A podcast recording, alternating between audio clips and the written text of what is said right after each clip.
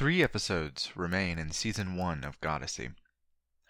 For most of the episode today and next week, there will be significant glossing over of information, because that's basically what the myth cycle leaves us with. I will focus on one major story in this episode, a bit of a big deal, and then next week we'll hit the final story and Lugh's plot before getting into a weird final send-off for the Great Oathkeeper.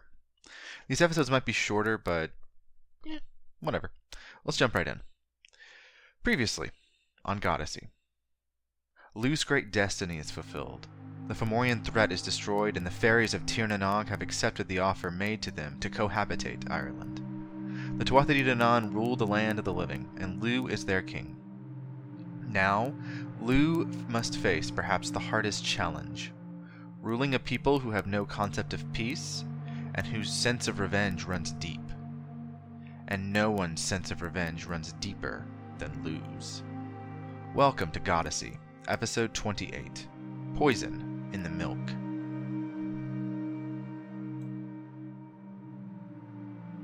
Days became weeks, weeks became years. Lugh was in the 5th year of his reign when he decided enough time had passed. Ireland prospered. The herds of cattle grew, and with ample land the Tuatha Dé Danann did not quarrel over herding rights. Crops too grew, and each harvest was more prosperous than the last. The children of Danu were learning how to farm from Brez Makalathan, last survivor of the Fomorian menace, and he was a good teacher. But his usefulness was coming to a close. For his part, Lugh filled his days with the complexities of ruling. Alliances were formed early with the enemy clans. Lugh had not one but several wives, most among his clans, but some from Britannia. Bui and Buach, 2 of his wives, were from the clans that had been loyal to Turian in life. Both Airmed and the druid Melna had suggested to him that he needed to make sure those clans did not plan sedition. And they did not.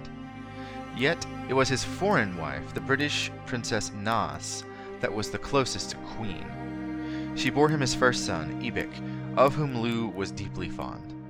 Despite this, he kept busy, distant from his son. With the boy very firmly planted at his mother's side, Lugh feared he would remain distant, given her nature.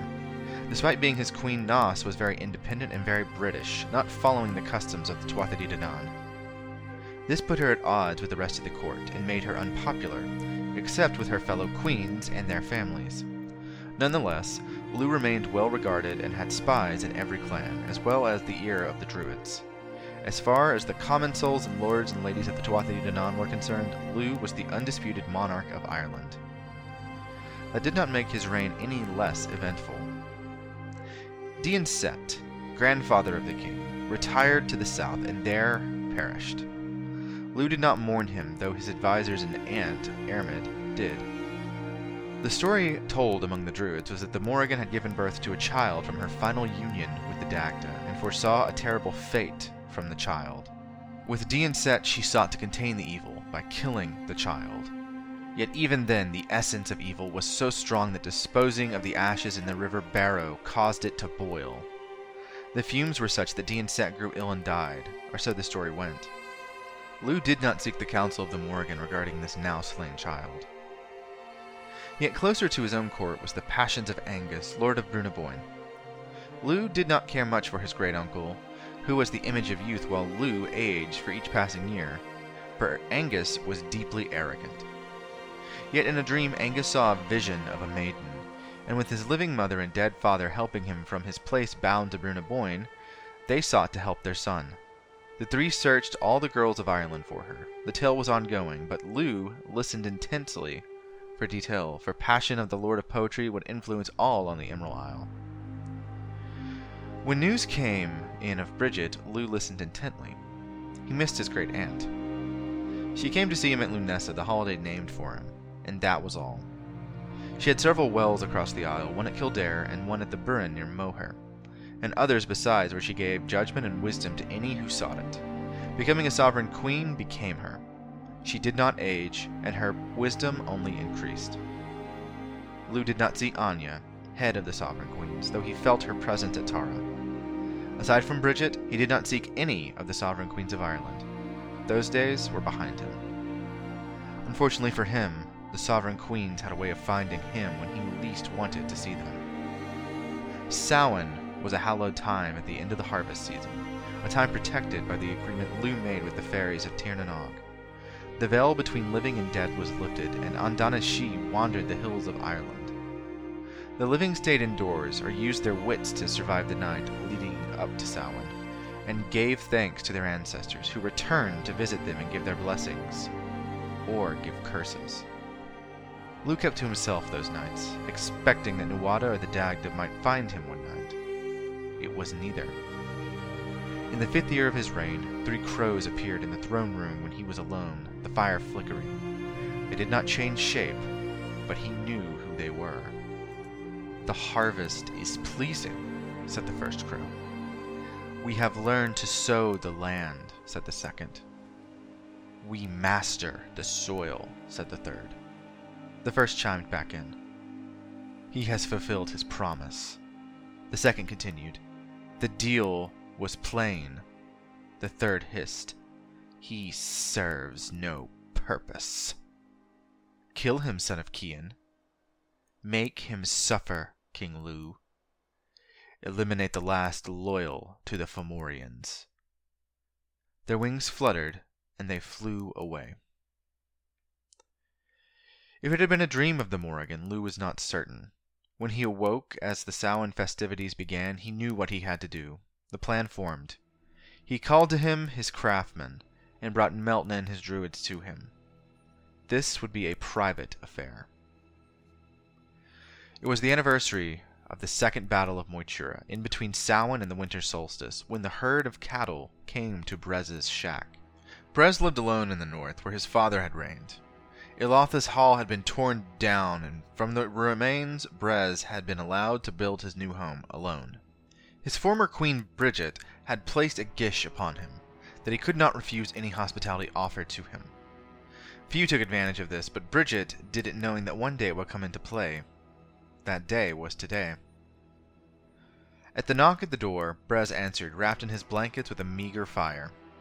He was still as handsome as ever, yet was rougher than Lugh remembered him from his labors, resting from the harvest year. "King Lugh, you are alone?" Lugh nodded, holding the spear of us all. "I am." "May I invite you in, your majesty?" "No need. Come outside, Brez. I have a problem only you can solve." Brez shut the door to preserve the fire as he stepped outside and looked at the cattle. "I have 300 cows here, taken from all over Ireland. They will not give milk to their master, so I have brought them here to you. Your power is such that cows overflow for you. Can you milk these?" Brez looked at the cows and came to the closest, no more than he had stepped near one, that he turned around, smiling innocuously at Lugh. "These are wooden cows. What joke is this, Lugh?" Lugh did not smile at him. "I need you to milk them." "You can't be serious. Those udders are rubber. What is this, Lugh?" Lugh continued staring at him, wishing his cloak were warmer. "Help us, and your burden will be lifted. I will free you." Brez regarded him carefully, and then removing his blankets, went to get his buckets and a bench. Coming to the first cow, he pulled back his sleeves and began milking the wooden cow. A blast of red liquid came from the inside of the cow, and Brez turned his face away. "What is this?" "Milk. I fear there is blood in them." Brez's look was a glare now. "It is milk, but what else is in it?" Lugh stared back coldly. "Blood. Milk them all. Remove the milk, and the cows will return to normal." Brez milked each cow until it was empty, filling the bucket 10 times over. 300 cows took until the sun was on the western horizon, and Brez was exhausted, his muscles straining. He sighed, then spoke to Lugh, though he would not meet his eyes. "You're still angry with me. You should be. I betrayed our people, despite all that they gave me, my graces, my lessons of hospitality. I learned more from our people than I ever learned from my father's people. I have tried to atone for that every day since Moytura, Lugh. You do know that. What do your druids tell you? About how I endure the insults of our people? How I teach despite the cruelties placed upon me? Rightful vengeance is still vengeance. Lugh leaned down and looked at Brez. At last their eyes met, and Lugh saw in them sincerity. "Do you remember when you beat me? In front of the court?" Brez nodded. "I was trying to defend what was mine." "You had no right to the way you treated our people." Brez nodded. "I know. Bridget has placed a gish on you. What else has she done? Has she visited you otherwise?" Brez nodded again. "She comes yearly at Moytura. Mostly she stares at me. She misses him. I miss him too, Lugh. We lost our son. I wish my father had never gotten into his mind, corrupted him. The sweet little boy who loved his parents became a monster under my father." Lugh said nothing to this. "Last year, she came only for a moment. She told me that she forgave me and that she would not be coming again. I said I did not deserve the forgiveness she gave, and she agreed. That was her final gift to me." Perhaps it was. Lugh was not certain. Bridget did not always make sense to him. She did not have to. She was a sovereign queen. "I offer you hospitality, Brez Makalathan. I offer you a cup of milk to drink." Brez froze, realizing he could not resist. After a moment, he rose, went into the house, and came back with a goblet. He dipped it into the last bucket and stopped. "What else is in the milk, Lugh? I cannot resist, but from king to king I think I deserve to know. There is poison in the milk. It corrupts the milk, makes it red. Drink, Brez. As king, I demand you enjoy my hospitality." He did as he was bade. Above them, ravens circled. "Drink as much as you can, Brez. You have worked hard these past 5 years." Brez had no choice. He continued to drink until the bucket was emptied. Then he drank the next bucket, and the next, and the next, until his skin was as red as the milk and his eyes burned red. "Lugh, no more. I cannot drink another drop." "Drink all of it, Brez." The last few buckets were slow, and the moon was rising when Brez sat down on his bench, shaking and belching. "It lasted longer than I expected. I thought she would come, burn me, but poison? That I did not expect. Fire would have been quick. I forbade it, as you know, just as the Dagda forbade it before me. No, Brez, for the cruelties placed upon us by your reign, you deserve a slow death. You already feel it, already feel your skin on fire. You are resisting nobly. But you do not need to, Brez. Accept your death and let Mananin decide what to do with you." Brez nodded, smiling. "Your reign will be long. You will be just, but I ask you, son of Ethniu, is this just? You are as Fomorian as I am, and with my death, you will be the last Fomorian." Lugh nodded. "And with your passing, one less soul knows the truth." Brez, shaking, fell from the stool and began frothing at the mouth. Whatever he tried to say was lost as he slowly stopped shaking and stared into eternity, faded from life. He died alone, of poison, as Lugh intended. Lugh did not see her approach, but did not move once he saw her. Bridget's red hair flowed like a river, and moving intentionally and without shoes upon the frosted earth, came to her husband's body. "I told him I would not come again, Lugh, and I meant it. He is dead, and so I waited until he had passed. But I will fulfill my promise now." With a touch, Brez's body erupted into flame, burnt to cinders, and flew off into the night. The crows followed the ashes westward. Bridget said no more and turned, leaving. Lugh called after her. "Did you forgive him, Bridget? Truly?" She did not stop. "Did you forgive Balor for the death of your mother, or Turian for the death of your father?" It was answer enough, but she continued as she made for the hill at the horizon. "I forgave him because he truly did try to protect Ruidan against the corruption of the Fomorians.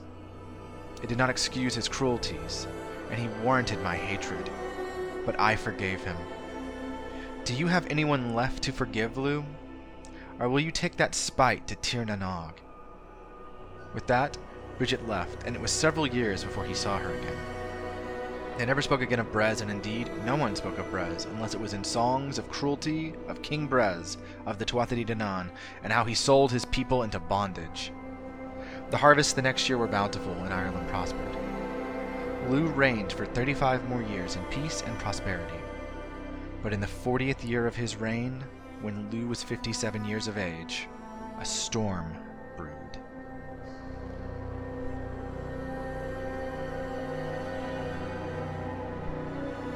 Goddessy is written, researched, and produced by Greg Wright.